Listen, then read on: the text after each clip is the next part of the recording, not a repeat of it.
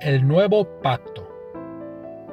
Nuestro Señor Jesucristo, quien pontífice eterno es, ensalzado por Dios mismo, sentóse a la diestra de él.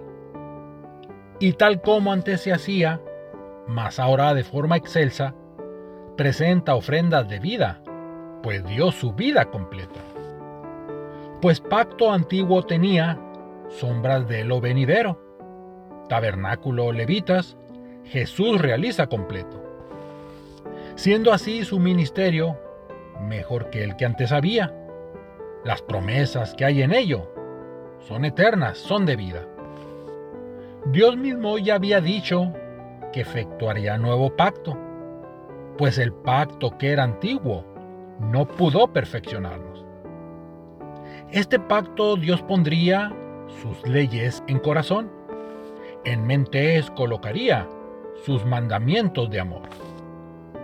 Siendo los que así estuviesen bajo este nuevo pacto, los pecados que tuviesen serían por Dios olvidados.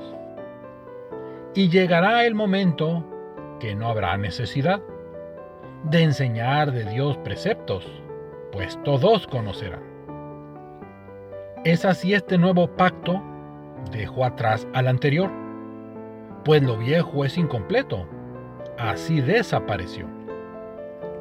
Gracias demos a Dios Padre por habernos elegido, por nuevo pacto que es este, en el cual hemos nacido.